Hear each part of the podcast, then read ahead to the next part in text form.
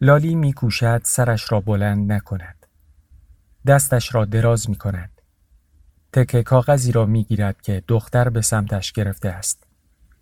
شماره ای پنج رقمی روی آن نوشته شده که باید بر دست دختر منتقلش کند. از پیش شماره ای وجود دارد که دیگر محو شده است. سوزن را در دست چپ دختر فرو می‌برد و با ملایمت عدد سه را حک می کند. خون بیرون می‌زند. اما سوزن هنوز عمیق فرو نرفته است. از این رو باید دوباره روی عدد بکشد. دختر دردش گرفته است. اما خود را عقب نمی کشد. لالی می داند که چه دردی را به او تحمیل می کند. به آنها هشدار دادهاند. چیزی نگویید. کاری نکنید.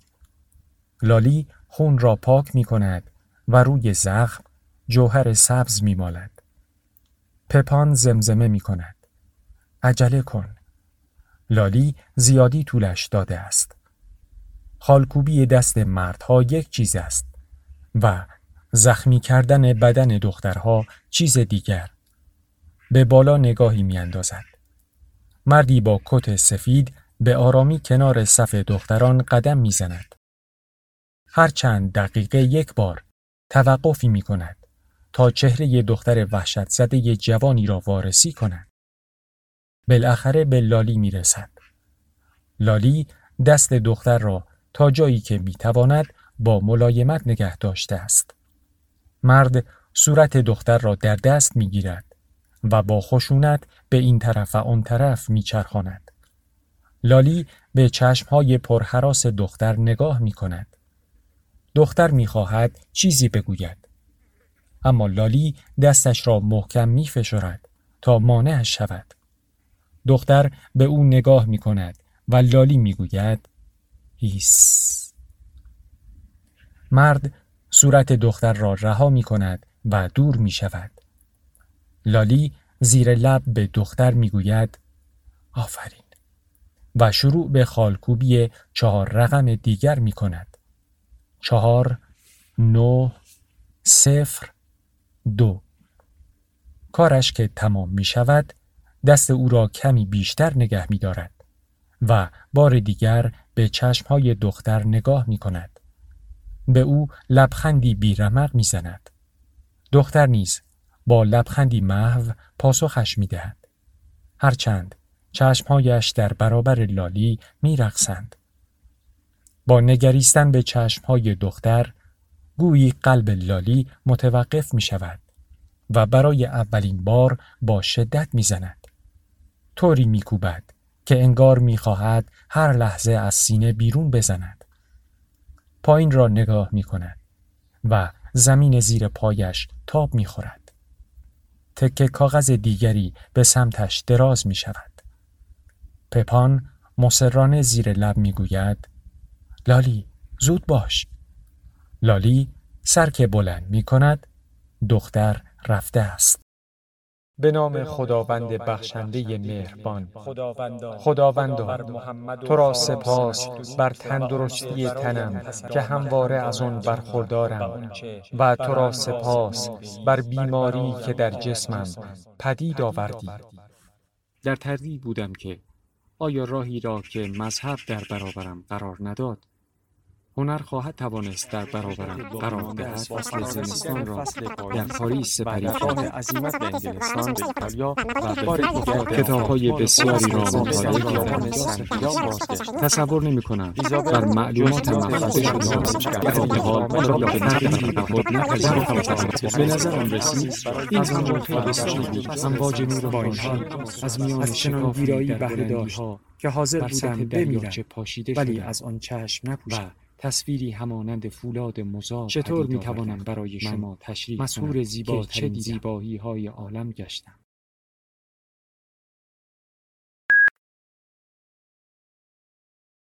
کتابشنو رسانه ای برای شنیدن کتاب. فصل یک. آوریل 1942 لالی سرش را بالا گرفته. و در خود فرو رفته است. قطار تلق تلق کنان از حومه شهر می گذرد.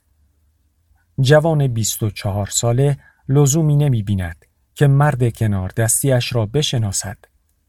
مردی که گاهی روی شانه او چرتی می‌زند. لالی کنار نمیزندش. او یکی از بیشمار مردان جوانی است که در واگن حمل احشام چپانده شده است. لالی که نمی‌دانست به کجا برده می‌شوند لباس همیشگی خود را به تن کرد. کت و شلواری اتو کشیده شده، پیراهن سفید تمیز و کراوات. همیشه طوری لباس بپوش که دیگران را تحت تأثیر قرار دهی. میکوشد ابعاد محبسش را اندازه بگیرد. واگن حدوداً دو متر عرض دارد. اما برای تخمین طول آن انتهایش را نمی بیند. می کوشد که مردان همسفرش را بشمارد. اما با دیدن آن همه سر که بالا و پایین می روند دست می کشد. تعداد واگن ها را نمی داند. پاها و پشتش درد گرفته است. صورتش می خارد. تحریشش یادآوری می کند که از دو روز پیش که سوار واگن شده اند صورتش را نتراشیده است. احساس می کند که هر لحظه از خود دور و دورتر می شود. وقتی مردان دیگر میکوشند سر صحبت را با او باز کنند به آنها دلگرم کننده پاسخ می دهد و تلاش می کند ترسشان را به امید تغییر دهد. ما روی گند ایستاده ایم اما نگذارید در آن فرو برویم. به دلیل رفتار و ظاهرش زیر لبی سخنان توهینآمیزی به او گفته می شود. متهمش می کنند که از طبقه اشراف است. سر به سر چه کسی می خواهم بگذارم؟ من هم به اندازه همه ترسیدم. نگاه مرد جوانی با نگاه لالی یکی می شود. مرد از لابلای جمعیت خود را به سمت او می کشاند. چند نفر در مسیر به او تنه می زنند. باید به زور جایی برای خودت پیدا کنی. مرد جوان می گوید چطور می‌تونی اینقدر آروم باشی؟ اونها اسلحه دارن. اون عوضی ها ما رو نشونه گرفتند و مجبورمون کردند که سوار این این واگن احشام بشیم. لالی به او لبخندی می‌زند. من هم انتظار چیز دیگه ای داشتم. فکر می‌کنی کجا میریم؟ مهم نیست. فقط یادت باشه ما اینجا هستیم تا خانواده هامون توی خونه در امان باشند. اما اگه اما اگه نداریم من نمی‌دونم تو هم نمی‌دونی هیچ کدوم نمی‌دونیم فقط بیا کاری رو انجام بدیم که بهمون گفتن فکر می‌کنی حالا که تعدادمون از اونها بیشتره وقتی رسیدیم باید بگیریمشون؟ مرد جوان چهره رنگ پریدهش را در هم کشیده است و با ناراحتی مشتهایش را در هوا تکان می‌دهد. ما مش داریم اونا اسلحه فکر می‌کنی کی برنده میشه مرد جوان دوباره ساکت می شود. شانهش در قفسه سینه لالی فرو می رود و بوی روغن و عرق از موهای او در مشام لالی می پیچد. دستهایش می افتند و کنار پهلوهایش آویزان می شوند. می گوید آران هستم. لالی بقیه سرهایشان را به سمت آن دو میچرخانند و به مکالمشان گوش می‌دهند تا اینکه خیالات به سراغشان میآید و دوباره در افکارشان غرق می‌شوند ترس نقطه مشترک همه آنهاست همچنین جوانی و دینشان لالی ذهنش را از اندیشیدن به آنچه پیش رو دارد منحرف می کند. به او گفته شده که قرار است برای آلمانی ها کار کند و او نیز همین قصد را دارد. به خانواده اش که در خانه هستند فکر می کند. امن و امان. او از خودگذشتگی کرده است و اکنون پشیمان نیست. دوباره و دوباره هم این کار را انجام خواهد داد تا خانواده عزیزش کنار هم باشند. به نظر می رسد که هر چند ساعت یک بار مردم از او سوالهای تکراری می کنند. خسته کننده است. لالی پاسخ می دهد. صبر کنید و ببینید. گیج شده است که چرا فقط مدام از او می‌پرسند. او که اطلاعات خاصی ندارد. درست است. شاید به دلیل کت و شلوار و کراواتی است که پوشیده. این تنها تفاوت مشهود بین او و مرد کنار دستیش است. ما همه در یک وضعیت مزخرف هستیم. در این واگن شلوغ جایی برای نشستن ندارند چه برسد که بخواهند دراز بکشند دو سطل حکم توالت را دارند. زمانی که پر می شوند دعوا سر می گیرد زیرا همه می خواهند از بوی تعفن دور شوند. سطل ها که بر زمین می افتند محتویاتشان بیرون می ریزند لالی چمدانش را محکم گرفته و امیدوار است با پول و لباسی که دارد بتواند خود را از جایی که به سمتش می روند نجات دهد. یا دست کم شغلی بی خطر برای خود پیدا کند. شاید با زبانهایی که یاد گرفتم بتوانم کاری برای خودم دست و پا کنم. از اینکه جایی در گوشه واگن پیدا کرده است خوشحال است. از لای چوبهای دیواره واگن می تواند منظره در حال عبور را ببیند. ضمناً هوای تازه جلوی امواج خیزان تهوعش را می گیرد. باید بهار باشد اما روزها بارانی است و ابرهای قلیز آسمان را در بر گرفتند. گاهی از دشتهای غرق گلهای بهاری عبور می کند و لالی با خود لبخند می‌زند. گل در کودکی از مادرش شنیده بود که زنها گل را دوست دارند. کی می‌تواند دوباره به یک دختر گلی پیشکش کند؟ بوی گلها به مشامش می‌خورد. رنگهای زیبایشان در برابر چشمهایش خودنمایی می‌کردند.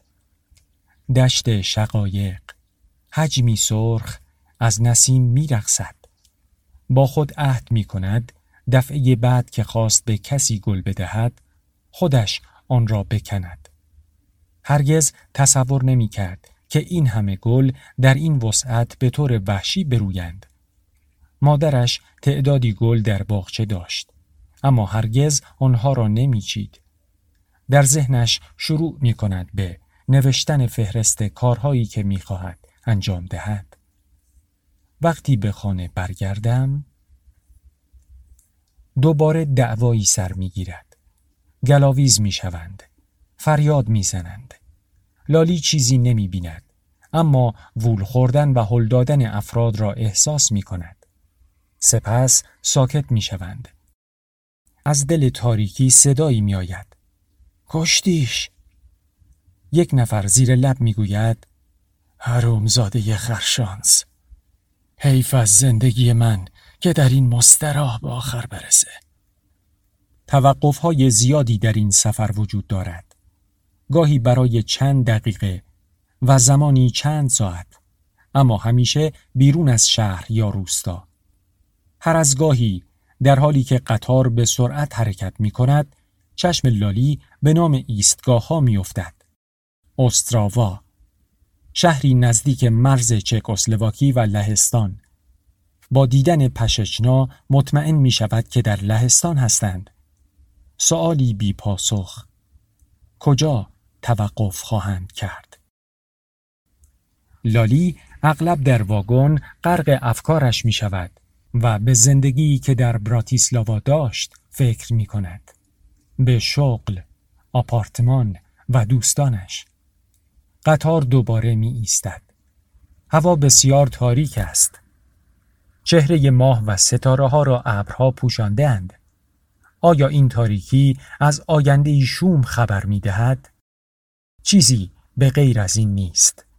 به غیر از این که الان می توانم ببینم، احساس کنم، بو بکشم و بشنوم. در اطرافش فقط مردانی مثل خود می بینند.